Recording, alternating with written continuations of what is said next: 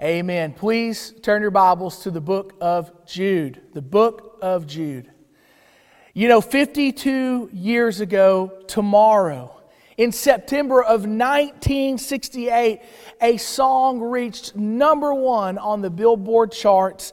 It would stay at number one for 19 weeks, and today is recognized by many as the biggest hit of one of the biggest bands in rock and roll and music history. The band was the Beatles. The song was called Hey Jude. And in the opening lyrics, it says, Hey Jude, don't make it bad. Take a sad song and make it better. You see, it was a song that was written to encourage a person going through a difficult time. And it came at a time when the world, and particularly the United States, was going through great difficulty. In fact, 1968 was one of the most difficult years in United States history. It was the mo- one of the most difficult years of the Vietnam War because of the Tet Offensive early in the year that was launched against the United States. Our military reported a record high of, uh, of casualties and deaths due to the war. By 1968, a social justice movement caused two Olympic athletes to break the norms of the champions ceremony. And when our national anthem played, two uh, Olympic medalists from the USA bowed their heads, and while, while wearing a black glove, they raised their fists in the air to demonstrate solidarity with a particular social justice movement. Does that sound familiar? Uh, see, some admonished them in shame, while others heralded them as heroes, and it continued to divide an already divided nation. Many of you are old enough to remember, friends, that, that, that a lot of the things that we are experiencing in 2020 are things we have experienced and seen before. In fact, there were multiple social justice movements going on in 1968 some of which advocated for change through violence, and others sought change through peaceful protests. In 1968, the leader of the peaceful protest movement, who would come to be the face of much change in our society, Dr. Martin Luther King Jr., was assassinated in Memphis, Tennessee. That same year, there was a senator running for president that many hoped would unite our nation the way that his brother had done at the beginning of the decade. His name was Robert F. Kennedy, and he too was assassinated. And our nation was mourning the loss of two very influential men. So when the song was written to encourage a young boy who was having a difficult time in life, it was, it was embraced by a nation going through a very difficult season. And see, my prayer is that as we, as we read the book of Jude and we study the book of Jude together, that we would embrace it as believers, and that believers in a nation that is divided would seek comfort and, and, and would be encouraged and challenged and given direction as we read this book together. You see, Jude writes his book to encourage believers in Christ who were facing divisions and crisis inside the church. They were, they were in, in danger of living out a very sad song. And Jude, the man, writes this letter to help steer them in a direction that eventually would take that sad song and make it better.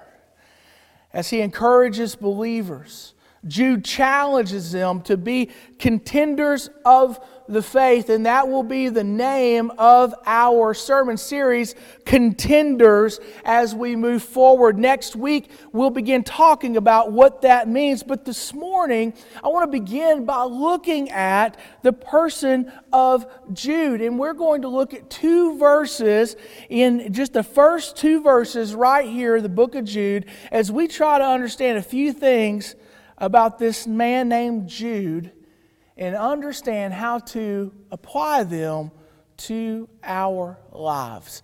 So we are in the book of Jude. There is only one chapter of Jude, so we could say Jude chapter 1, or we could just say Jude, but we're going to start in verse 1 and read to verse 2. Jude, a slave of Jesus Christ and a brother of James to those who are called, loved by God the Father, and kept by Jesus Christ, may mercy, peace, and love be multiplied to you. Father, we pray your blessing upon us today. Father, as we study your word, as we dig in, Father, to these two verses, Father, help us to understand where Jude is coming from, who Jude is, and Father, how that can apply to who we need to be in these days. God, we pray in Jesus' name, amen. Well, the first thing that I want you to notice here when we talk about Jude is I want you to know that, that, Jude, that Jude calls himself slave. He calls himself a slave of Jesus Christ right here in the first part of verse 1. That is very interesting when you understand who Jude is. If you look it up in the Greek, you will notice that, uh, that the English name that is translated here as Jude is a shortened version of an actual name which is pronounced either Judah or Judas. It's kind of like the English name Robert. The person who's named Robert may be called Robert, Robbie, Rob, Bobby, or Bob. All of those names are different forms and versions of the name Robert. Well, Jude was a different form or different name, a version of the name Judah, which is the Jewish name, or Judas, which is the Greek version of the same name. Judah was a very common name. In the Old Testament, uh, Judah was a son of Jacob. He was the forefather of the tribe of Judah, which is the tribe that brought us the line of King David and King Solomon, okay? The kings of Israel. But also, the tribe of Judah is the tribe that was prophesied to bring about the Messiah. So by the time we get to the New Testament, many people were naming their children Judah or Judas, just like many people today use New Testament names when they name their children. They name them Matthew, Mark, Luke, John, Peter, James, Paul. These are all common names in our culture. In just the same way, the name Judas was a common name in the first century Jewish culture. Many of you remember that Jesus had a disciple named Judas Iscariot uh, who would ultimately be the one to betray Jesus before he went and committed suicide. Now, that was Judas Iscariot. That's a different person. The Judas who writes the book of Jude is the Judas who is the brother of James, the same James who wrote the book of James.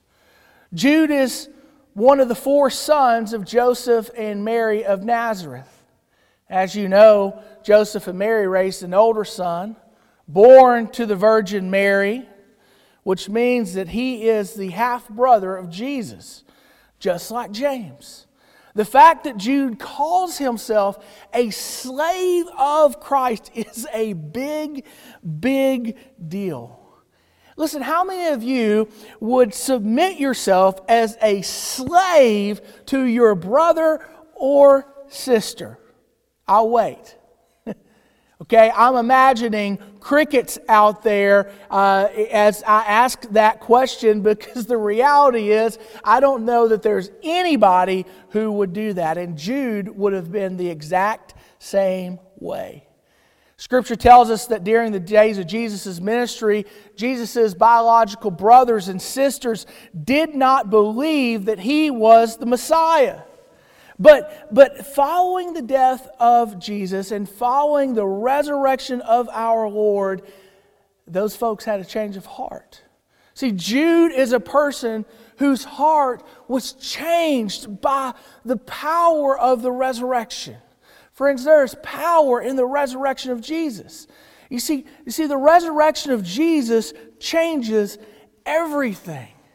There are people out there uh, that have a, a, a multiple, varying number of beliefs.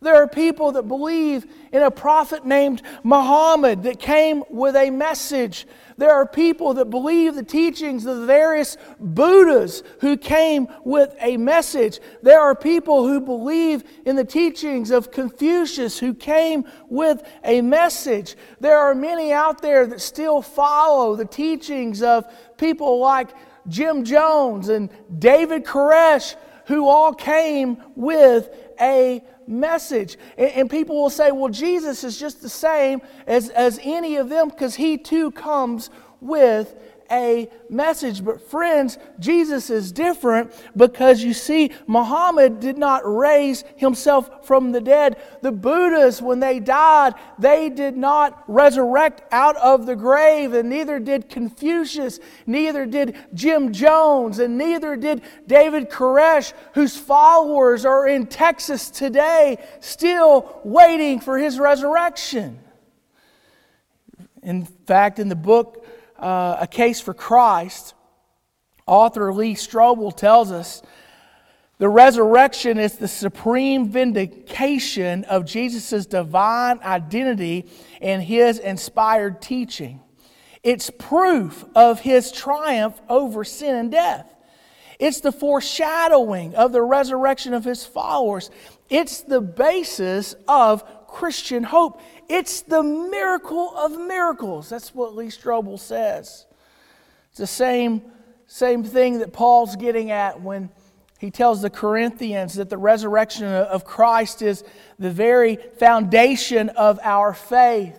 It's the reason that Paul told the Philippians that there is power in the resurrection. And here is this man, Jude, who would have loved Jesus in a sense because Jesus was his big brother. I mean, he, he loved Jesus, he cared about Jesus, he had an affinity for Jesus, but see, he had grown up with Jesus. Jude had grown up with Jesus. He had been around Jesus his entire life. And in many ways, there probably didn't seem to be anything mysterious about Jesus for him, for Jude. See, Jesus didn't have any flaws, but that doesn't mean that Jude and James and the other brothers and sisters didn't get annoyed or jealous or frustrated with Jesus. I'm sure that Jude thought that he already knew all there was to know about Jesus. And early on in Jesus' ministry, Jude and James thought Jesus was crazy. They thought he'd lost his ever loving mind. It reminds me, friends, that there are a lot of people out there who have grown up going to church, and yet, for whatever reason, they grow up going to church, and then at some point in their life, maybe after they graduate high school, somewhere in young adulthood, they abandon the things of their faith. Now, there's a lot of reasons why that happens, but over the years, uh, a lot of people have told me, you know, they've told me things like, hey, you know, I, I've I, have went to church my whole life. You know, I've been around church. I've been in church. My parents took me to church every time the doors were open. And, and in many ways, you know, they, they, it's almost like you can't tell them anything because they have this idea that they have it all figure it out. And then, because they're away from the things of God and they're away from the ministry of God, they begin to think and consider the idea that maybe Christianity is just the same as every other religion. Friends, the resurrection of Jesus proves to us that Christianity is not just another religion, that Christianity is the exclusive, one and only truth, and that Jesus is not just another Savior or another Messiah like figure in history, that He is the Savior and the Messiah. So when Jude calls himself a slave of Christ, it is a testimony of what Christ the Messiah has done in his life. Romans 6 tells us that those who are in Christ are no longer slaves to sin, but now have become slaves to righteousness. As we read the book of Jude, just in the opening right here, we are reminded that you can grow up around Jesus and still be a slave to sin. You can grow up around the things of God, around the things of Christ, and never truly be in Christ. Friends, that should cause all of us to stop and ask ourselves this question Am I around Christ or am I in Christ? You can be around the things of God without being a person of God. You know, Jude also demonstrates to us that, that your past does not have to define you. How many of you have ever thought, God can't lo- love me? Look at what I've done. Look at what I've said. How many of you out there have ever mocked or scoffed at the things of God? I will tell you today that before coming to Christ, there were times that I mocked and scoffed the things of God. But you know, so did Jude. So, like I said before, Jude and James, they, they thought when Jesus comes out and starts saying he's the Messiah, they thought, along with a lot of other people, that Jesus had just he'd just blown a circuit, that he had just maybe had, had gone insane. But Jude and James both eventually see the light. And it demonstrates to us that we don't have to live defined by who we once were. Jude demonstrates to us the change that comes to those who are in Christ. Jude demonstrates to us that true faith in Christ requires humility. Remember, Jesus had another brother that wrote a book, James? James reminds us of an Old Testament principle when he says this God opposes the proud and gives grace to the humble. Jude also demonstrates to us that faith in God goes deeper than human relationships. You know, some people think, you know, hey, I'm okay with God because my mama goes to church. I, am good with the Lord. I, I, I have what I need because my daddy's a preacher. My grandfather is a deacon. My aunt teaches Sunday school. Whatever it is, you have to understand when we look at Jude, Jude's faith in Christ is not due to his human connection with Jesus as his half brother, but his faith happens in spite of that human connection. See, Jude's faith happens in his spiritual connection with Jesus as his Messiah, as his Savior. Jude calls himself a slave. That's who he is. Next, we're going to see who he's writing to. And Jude, number two, coaches believers. Jude coaches believers. Look at the second half of verse 1. He's told us who's writing. Now he's going to tell us who he's writing to. He says, To those who are the called, loved by God the Father, and kept by Jesus Christ. As we read that right there, we're reminded right there, just a very succinct reminder of the gospel. Think about this who's loved by God? What does it mean to be loved by God? Scripture tells us that everyone is loved by God. John 3 says, For God so loved the world Friends, that means that it doesn't matter where you are today, where you're watching this, or where you are listening from, friends, you are loved by God. He loves you. You need to know that this morning. Because whether it's today or tomorrow, you will face troubles and difficulties in this life. There will be times that your life will feel like a sad song, but the love of God that makes it better is the peace of God, the, the, uh, the, the, the warmth of His love, the confidence, the direction, the comfort that comes in a relationship with the Lord, that comes from the grace of God. Friends, the, the grace of God is motivated by the love of God, and, and that's what's going to carry believers through difficult situations. It's because God loves us that He calls us into a relationship with Him. Now, let's think about this. Who is it that Jude is coaching? Who is it he's writing to? To those who are called and loved by God because God loves us. And you, everyone in the world, is loved by God. And everyone in the world is called by God. That's what the message of the gospel is all about. The gospel message is the message of God's love. It's the message of God's call. It's the message of Jesus' death on the cross, the message that Jesus paid the penalty for our sins. It's the message that salvation and redemption is available to everyone and anyone who would come to God through faith in Christ. It's a message that, that, that salvation, that what Jesus has bought and purchased with his blood on the cross, the scripture tells us that he paid the penalty for our sins and that he offers it to us as a gift. It's offered to us as a gift. He has called you to receive that gift. But Jude doesn't just write to the loved and called because everyone is loved and called. He writes to the loved, called, and kept. Those who are loved, called, and kept by Christ. Well, what does that mean to be kept by Christ? Well, 1 Peter chapter 1 tells us exactly what that means.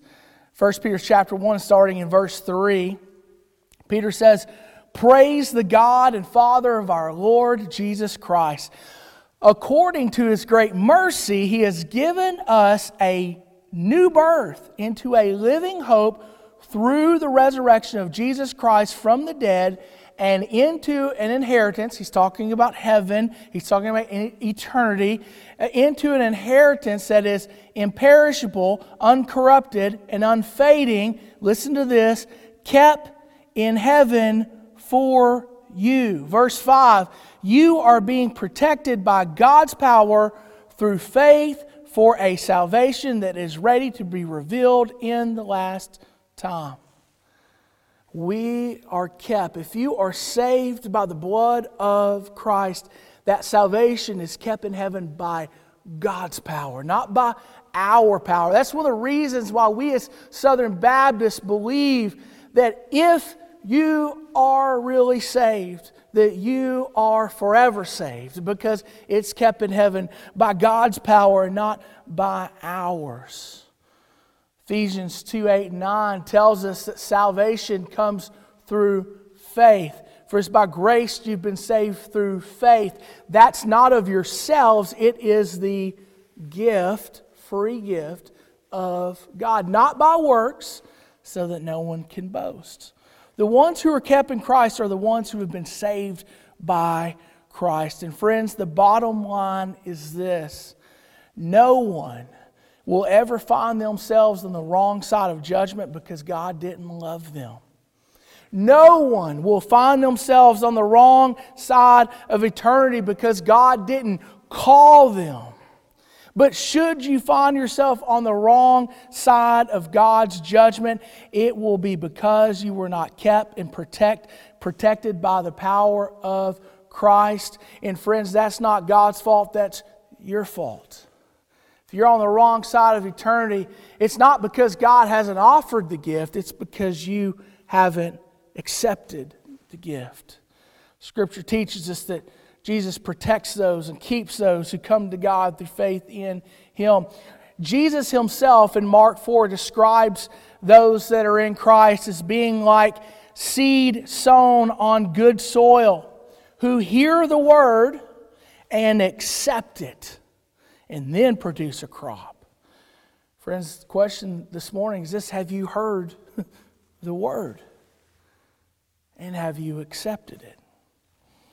If not, friends, let me encourage you to accept the gospel message today. So, what does it mean to accept it? Well, it means that you believe it. it means believes that you believe it deep down in your heart so much that you're willing to embrace it, or as Mark 4 says, accept it, hold on to it. It means that you surrender your heart and your life to the lordship of Jesus. It means that you're willing to repent of your sins and wholeheartedly commit yourself to Him. That's what it means. If you've never surrendered your heart to Christ, you can do that today. And I would love to talk to you. I would count it an honor to talk to you about that. But you need to let me know. If you'd like to talk about that, if you'd like to understand that, if you need to pray and receive Christ, or if you have already prayed and received Christ and you need to let somebody know about it, then let us know here at the church. Contact us in the church office. You can email us, but of course, you can go to our webpage and click on the response tab and let us know. And I'd count it an honor to talk to you. See, Jude calls himself a slave of Christ. That's, that's who he is. He coaches believers in Christ. That's who he's talking to. But what is Jude trying to do? Well, number three, Jude wants to convey mercy, peace, and love. He conveys mercy, peace, and love. Look at verse 2. May mercy, peace, and love be multiplied to you. Now, friends, this is important to keep in context and to really keep in the back of our minds and in our hearts as we move forward in the book of Jude. Because Jude's going to go on and say some things to the believers, things that needed to be said, things that will be difficult for them to hear because they're already living in a crisis. Jude is not just saying, hey, you need to do such things to avoid future crisis. Jude is saying, hey, I know that you guys are having a very difficult season, and I want to tell you what needs to happen in order to correct your course, in order to take that sad song and make it better. See, the crisis that Jude is addressing involves ungodly influencers in the church, ungodly people who would say publicly that they believe in Jesus. But because of their ungodliness and then their ungodly attitudes and ungodly influence and lack for reverence and, and, uh, and recognition of authority in the Word of God, they, though they say publicly they believe in Jesus, their leadership is leading people away from Jesus. They're leading people in a direction that's causing people to deny Jesus and to deny and, and to demean the authority of His teaching and of the Word of God. And it's causing division among those who know better. Those who know better and those who don't. Those who know better are outraged. Those that, who don't know better can't understand why these people are outraged about it. It's causing division between those who are passionate about, about changing and correcting course and those who just want to bury their head in the sand. It's not that they don't know that something's wrong, they just don't want to deal with it. They just want to bury their head in the sand and hope that it goes away. What Jude will tell them in his letter to them will likely cause things to get worse before they can get better. But the end goal is that the church would, would experience, the church and the people of God would experience the fullness of God's mercy, the fullness of His peace, and the fullness of His agape love. And before we go any further in the book of Jude, let me ask you this Are you a slave to sin or are you a slave to Christ? Because that will determine how you react and how we respond to the things of God. It, it, it, it, will, it will affect how we respond to God's encouragements and how we respond to God's challenges.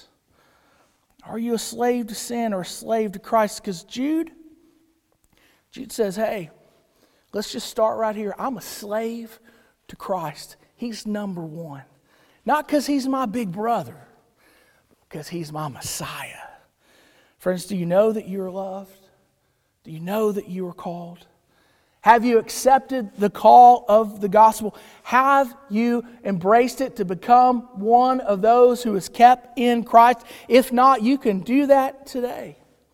But if you are one that is called and loved and kept, you're one of the ones that has accepted Jesus as your Savior, then the words of this book is for you and it's for me.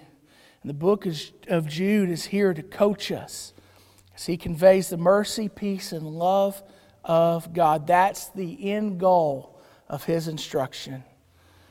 The question is this Do you trust him? Let's pray.